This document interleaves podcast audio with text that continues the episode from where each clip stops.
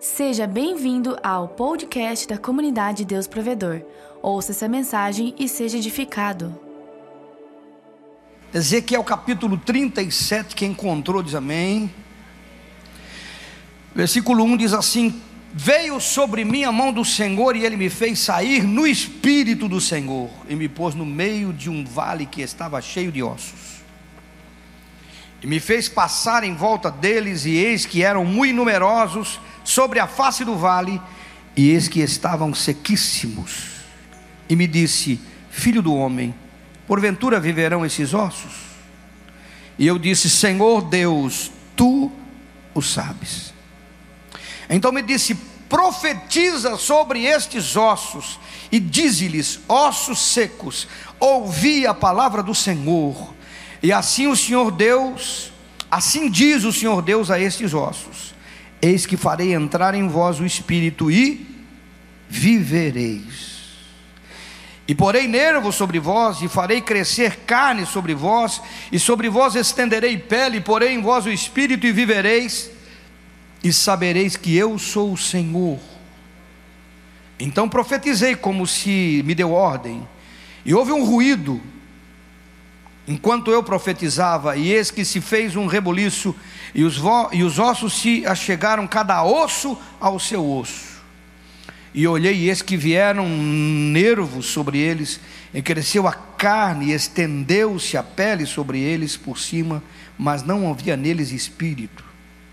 E ele me disse: profetiza ao Espírito, profetiza ao Filho do Homem, e diz ao Espírito: Assim diz o Senhor Deus: Vem dos quatro ventos, ó Espírito, e assopra sobre estes mortos para que vivam. E profetizei como ele me deu ordem. Então o Espírito entrou neles e viveram, e se puseram de pé, um exército grande e extremo.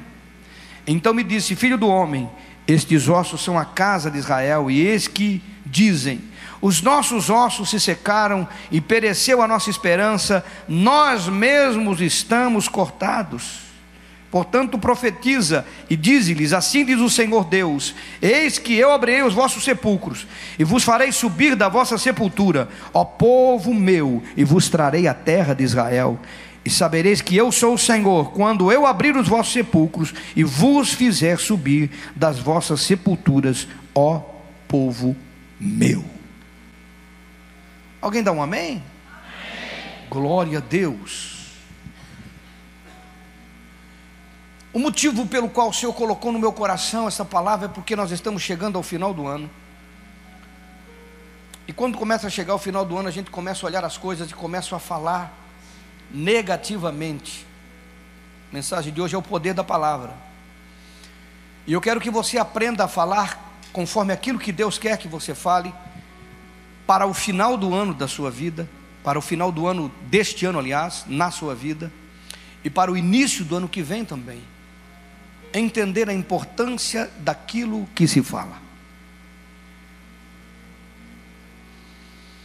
O profeta Ezequiel teve umas experiências estranhas.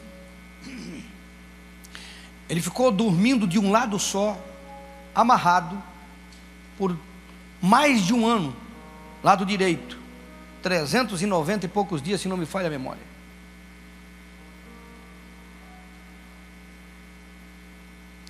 Depois ele ficou dormindo do lado direito, 40 dias. Do lado esquerdo, aliás. Do direito é para falar que ele estava profetizando o cativeiro de Israel.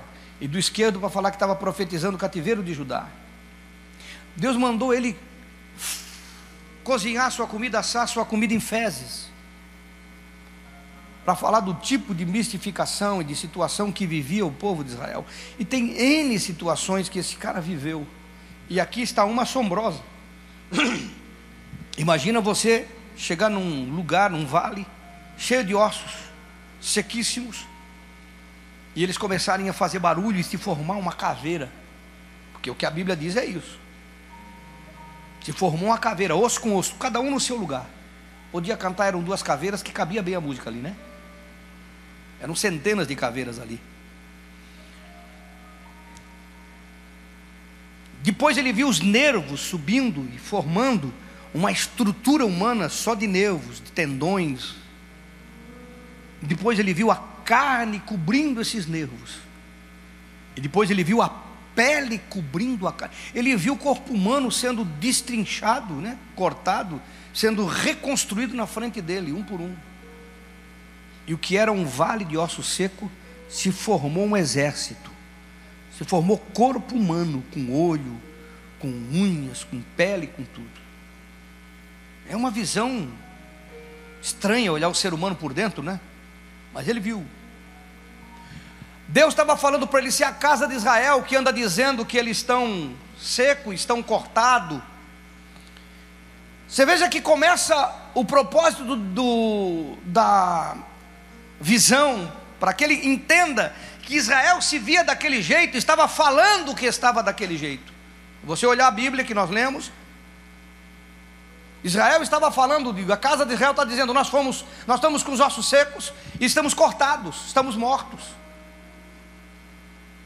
Israel estava declarando a miséria, o sofrimento, estava declarando a morte, a sua própria morte, miséria e sofrimento. É o que muito filho, filha de Deus, que é Israel de Deus em Abraão, às vezes faz e não percebe, declara, declara, declara. E o Senhor quis mudar essa sorte. Ele disse: A casa de Israel, acompanhe comigo, acompanhe comigo.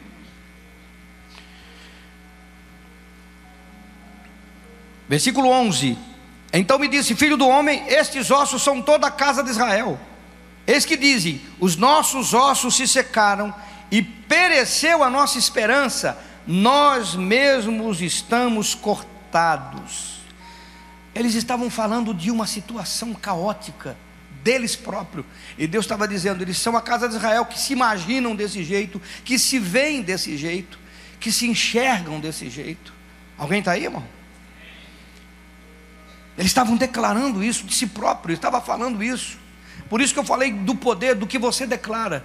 Porque começa a chegar o final do ano, as pessoas começam a declarar: não, não dá isso, não dá aquilo, não, não aconteceu, não sucedeu. E começa o ano, ele começa dizendo: vai ser um ano isso, vai ser um ano aquilo. E ele não entende no poder que há naquilo que você deixa sair da sua boca. Deus estava trazendo uma revelação para provar que Ele é o Deus, que embora a situação da sua vida esteja caótica, seja osso seco, Ele é o Deus que pode mudar essa situação em rápido tempo. E o que você não imagina, Ele faz, porque Ele tornou osso em caveira, caveira em gente, e gente em ser humano vivo, porque o Espírito entrou neles. Alguém está aí? Deus estava contradizendo o que eles estavam falando com palavra e profecia. É claro que Deus vê tudo, Deus sabe tudo, Deus pode tudo, mas para que Ele haja nesta dimensão, precisa que a gente fale. Que nós gostamos de dizer isso, Deus está vendo, Ele está vendo, Deus sabe, Ele sabe, Deus pode, Ele pode, Deus faz, Ele faz. Porque Ele estava dizendo para o profeta: O que, que você está vendo? Osso seco. Esses ossos são uma casa de Israel que eu vou restaurar. Eles vão ter carne, eles vão ter nervo, eles vão ter pele, eles vão voltar a viver. Eu vou ressuscitá-los, vou tirar eles do sepulcro, eu vou desenterrar o que estava enterrado na sua vida e vou transformar essa situação. O profeta não disse glória a Deus, não. Embora nós devemos dizer glória a Deus, porque é verdade. O profeta ficou olhando, disse: O que, que você acha que pode ser feito aqui? Ele disse: Eu vou fazer tudo isso. Deus falou, falou, falou ou não falou? Eu vou fazer tudo isso. Só que não fez. Ele disse: Abre a tua boca e profetiza. Você está entendendo não? Deus disse: Eu vou fazer isso, vou fazer isso, vou botar nervo, vou botar carne, vou fazer tudo, mas abre a tua boca e profetiza, porque Deus não faz enquanto você não confessa.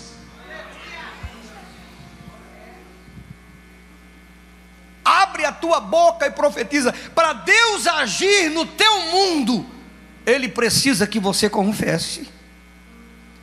Para Deus agir na tua vida, no teu trabalho, na tua casa, na tua família, nos teus negócios, nas tuas finanças, em qualquer área que esteja morto e que possa estar enterrado do teu ponto de vista, Ele precisa que você abra a sua boca e confesse. Ele sabe, Ele faz, Ele diz, mas Ele só vai fazer se você abrir a sua boca.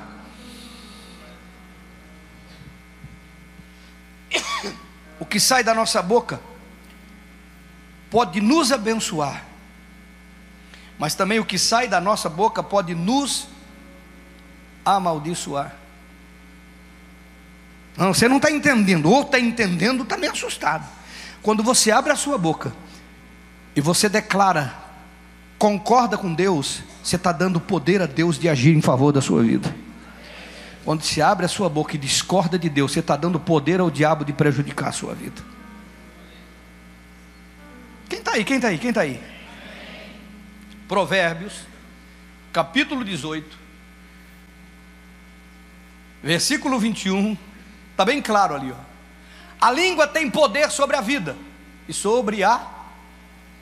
Os que gostam de usá-la comerão do seu fruto. A língua pode gerar vida, o que você fala pode gerar vida, porque língua é só para falar, irmão. O que você fala gera vida, ou gera morte.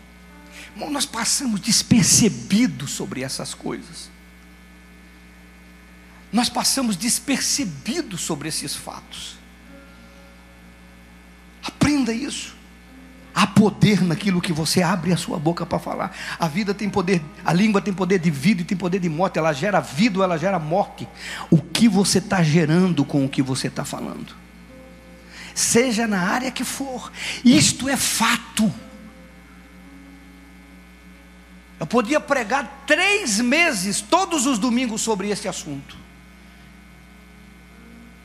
Sobre o que você fala. Porque a palavra que você declara influencia o seu mundo, o mundo, o seu mundo. O mundo da sua família, o mundo dos seus negócios, o mundo do seu trabalho, o mundo físico. Está lá em Tiago 2. Alguém está aí não? Eu fiquei observando como a gente fala. Deus olhou para o profeta e disse: Profeta, você está vendo o quê? Estou vendo ossos secos, estão muito sequíssimos. E Deus pergunta: Profeta, esses ossos podem voltar a ser gente novamente? Vou fazer uma pergunta simples: ossos podem voltar a ser gente novamente? Sim ou não? Do nosso ponto de vista humano, não. Mas o profeta não disse não. Mas a sua lógica sabe que não. A sua inteligência sabe que não.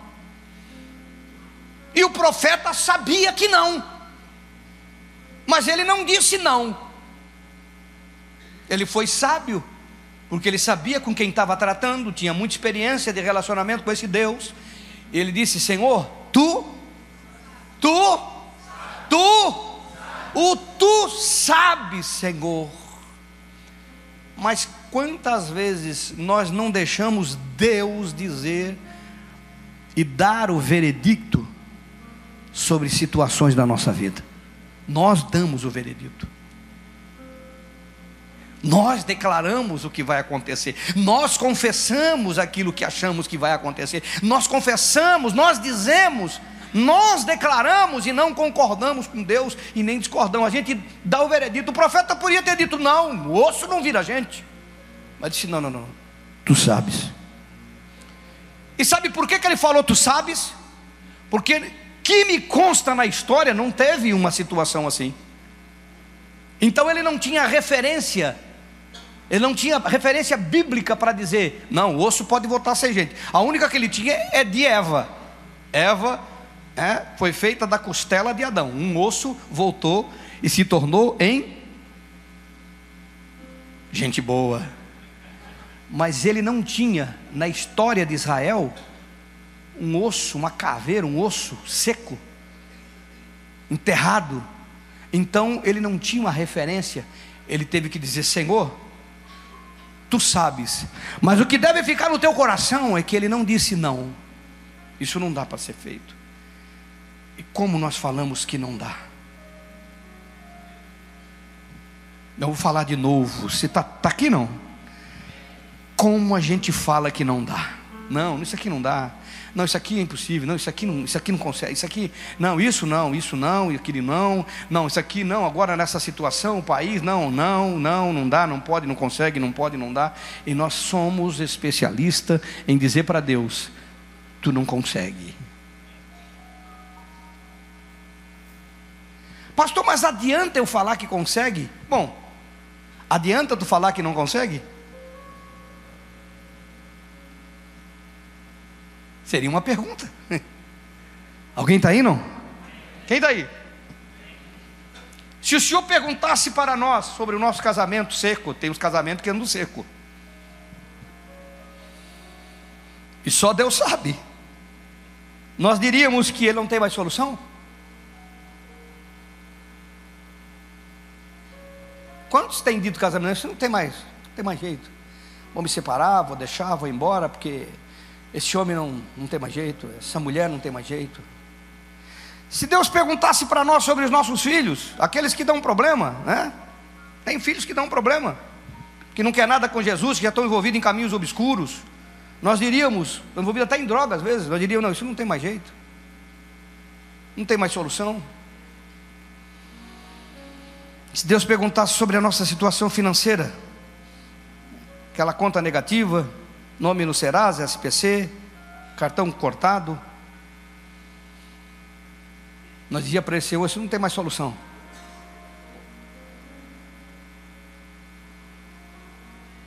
Se Deus perguntasse sobre a nossa empresa, o nosso negócio,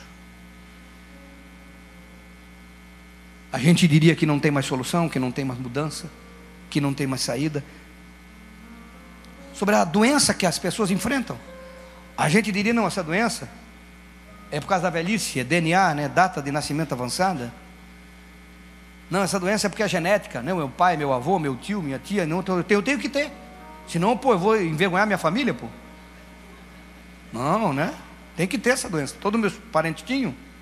Que tem gente que se conforma com isso. O médico diz: alguém da família tinha? Não, meu avô, meu avô, meu tio, tio avô, tio avô tinha. Não, então fica tranquilo, você vai ter. E a pessoa concorda. Se Deus perguntar sobre a enfermidade que nós enfrentamos, o que nós faríamos, o que nós falaríamos para o Senhor, se Ele perguntasse das situações caóticas que nós enfrentamos na vida financeira, familiar, doença, problema, casamento, área emocional e tantas áreas. A gente ia falar para ele: não, Senhor, isso não tem mais solução. Ia ou não?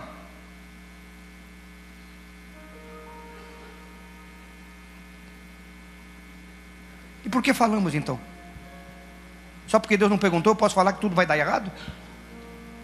Vou mudar a letra da canção. Vai dar tudo errado. Vai dar tudo errado. Mesmo que orar se jejuar vai dar tudo errado. Mudar a canção. Tem uns crentes que não entenderam ainda, não é porque Deus não perguntou que você tem que dizer que vai dar errado, irmão.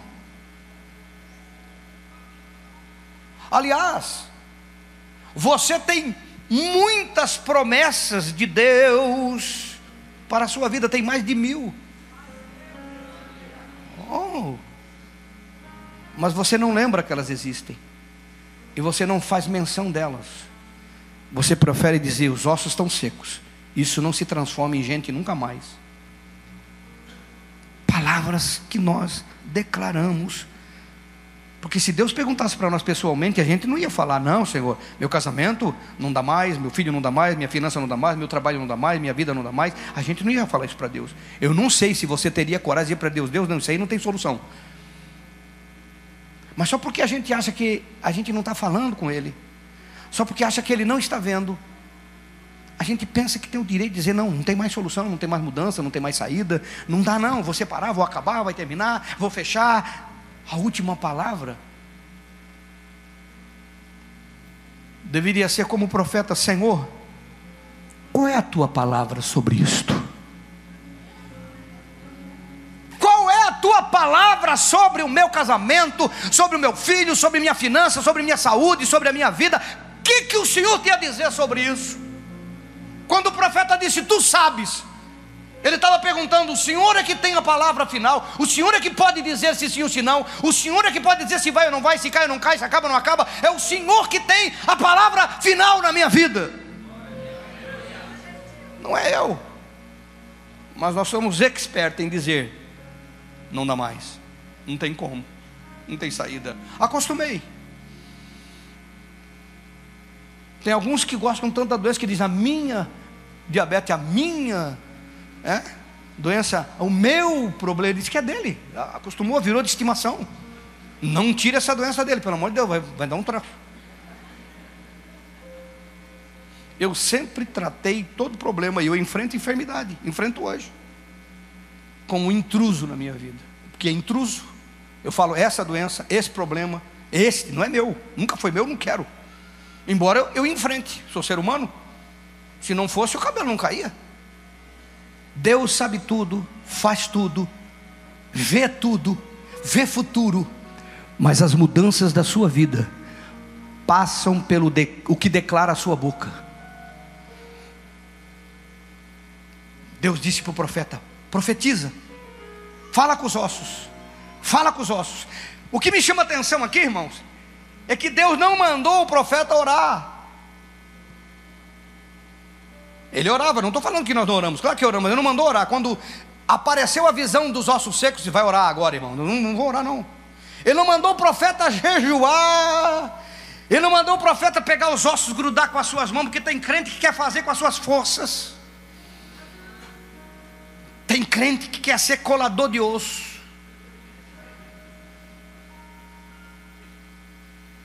Ele quer fazer com as suas forças, com a sua capacidade. E tem coisas que não é a sua força, não é a capacidade, não é a sua inteligência, não é a sua sabedoria, não é o que você tem. Foge a sua alçada. Você tem que dobrar o joelho. E você tem que abrir a sua boca e declarar aquilo que Deus vai fazer em favor da sua vida. Isso em qualquer área da sua vida. Ele não mandou o profeta orar, não mandou jejuar, não mandou fazer com as suas forças, mas ele mandou abrir a boca e declarar. Ele se abre a tua boca e fala: fala com os ossos. E eu pergunto para você: osso tem orelha? Osso escuta? Então vai falar com osso que não escuta? Você vai falar com osso que não escuta, irmão? Porque você fica dizendo aquele tranqueira do meu marido não dá ouvido, não adianta, eu falo para ele nem dá bola para mim. Quem que disse que ele precisa dar bola? Quem falou que seu filho precisa ouvir o que você fala? Quem falou que seu marido, sua, sua esposa? Quem falou que seu cliente precisa ouvir o que você fala? Quem falou que seu negócio precisa ouvir o que você? Quem falou que ele tem que entender, tem que ouvir, tem que parar? A questão aqui não é se alguém ouviu ou não ouviu, a questão aqui é se você vai declarar concordando com Deus e não discordando de Deus, porque você já tem a promessa e já tem a palavra o apóstolo diz: a palavra está em ti, a palavra está na tua boca, e se tua boca confessar e com o teu coração crer, vai acontecer. No caso da palavra é salvação, e no caso que eu estou falando aqui é qualquer milagre que você precisa, existe promessa para todas as necessidades que nós enfrentamos. Existe promessa para todos os problemas que tem na nossa vida. Está na hora de parar com o WhatsApp e ler a Bíblia.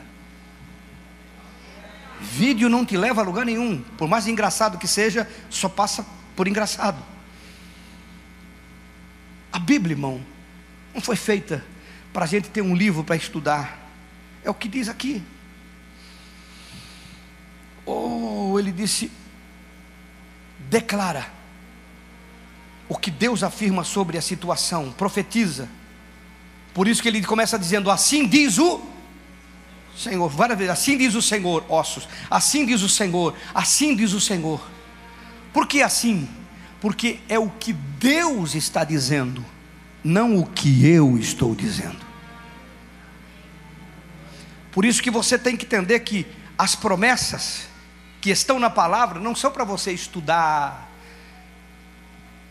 e apenas saber que ela existe, são para você declarar, usar em favor da sua vida. Vocês estão me ouvindo lá atrás, irmãos? Segundo Coríntios capítulo 1, versículo 20.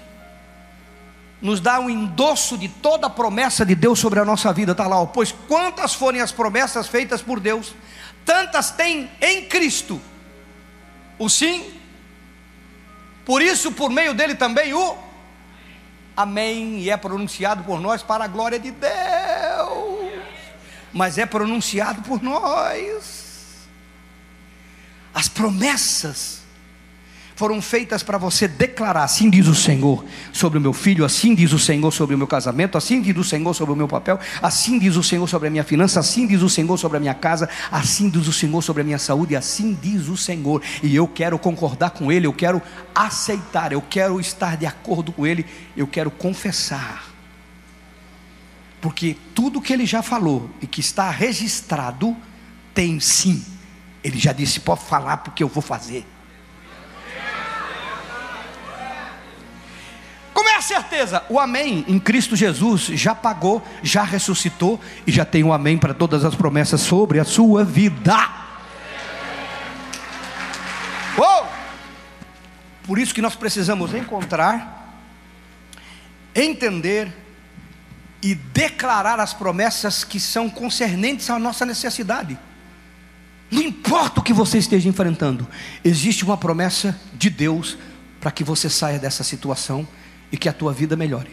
São mais de oito mil promessas em favor da sua vida. Será que não vai ter uma que diz respeito à sua necessidade? Vamos entender o quanto é importante você ler Bíblia todo dia um pouquinho? Você encontra uma promessa? Risca contra uma? Risca. Nós precisamos encontrar, entender, por que entender? E declarar a promessa concernente à nossa necessidade. A gente precisa entender porque tem promessas que têm exigências, tem condição, é condicional. Tem coisas na nossa vida que a promessa vem com uma condição que eu preciso cumprir para que Deus faça parte dele. Por isso que eu preciso entender a promessa. Não é para tudo, mas tem algumas que tem. Eu não vou entrar em mérito, porque eu não estou ensinando, mas eu quero deixar registrado 1 Pedro capítulo 4. 1 Pedro 4,11, só a parte B, a parte A ali. Se alguém fala, fale como quem transmite a palavra de Deus. Quer dizer, se alguém fala, fala transmitindo os oráculos de Deus. Tem uma versão mais antiga que eu gosto dela, obrigado. Quem fala, fala transmitindo. Não fale o que você acha, fale o que Deus acha. Alguém está aí, irmão? A sua vida até o final do ano pode dar uma transformação. Sua casa, seu casamento, seus filhos, se você começar a usar essas oito mil promessas, encontrar, declarar, declarar. Agora preste atenção. O profeta disse que ele começou a falar, os ossos começaram a se mexer, ele continuou falando. Os ossos se mexendo, disse, ah, os ossos se mexeram. Pronto, Deus já. Não tem gente que começa a falar, a declarar, e quando dá um primeiro sinal, ele para. Vamos tomar Elias como exemplo? Elias está lá no monte, se enfiou dentro do monte para orar, porque Deus disse: Eu vou mandar chuva. Deus falou: Eu vou mandar chuva. Mas ele teve que orar, ele teve que falar. Só para você entender a, a, dimensão das palavras que saem da nossa boca. E ele se enfiou lá, estava orando, chamou seu servo e disse: Vai lá fora, vê como é que está lá fora. Ele disse: Não vejo nada. Ele continuou orando. Como é que está lá fora? Ah, tem uma pequena nuvem. Lembra aquela canção que nós cantava? Uma pequena nuvem do tamanho da mão do homem. O que, que Elias disse? Parou de orar? Não, ele continuou orando. Continuou orando, continuou orando, só que mandou ele dizer: vai falar para Cabe que a chuva está chegando. Para ele pegar o cavalo e sair correndo, porque ele vai pegar chuva no caminho.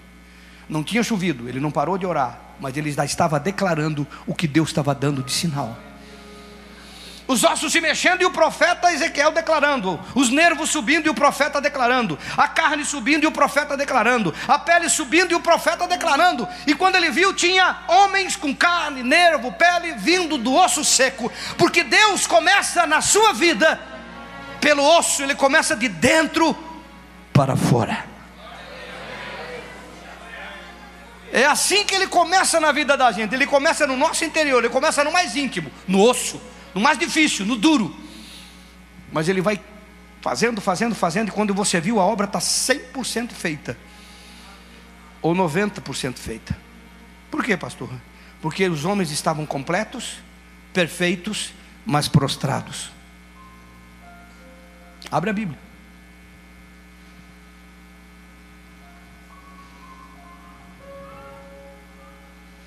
Versículo 10: E profetizei como ele me deu ordem, então o Espírito entrou neles, e viveram, e se puseram, eles estavam prostrados, eles só ficaram de pé, depois que o Espírito operou na vida deles. E o que isso nos ensina para encerrar?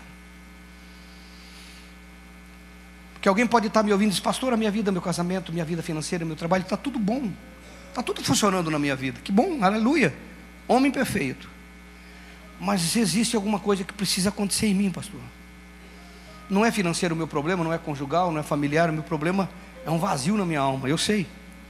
É o Espírito Santo que pega o homem natural que está prostrado e bota ele de pé pelo poder de Deus.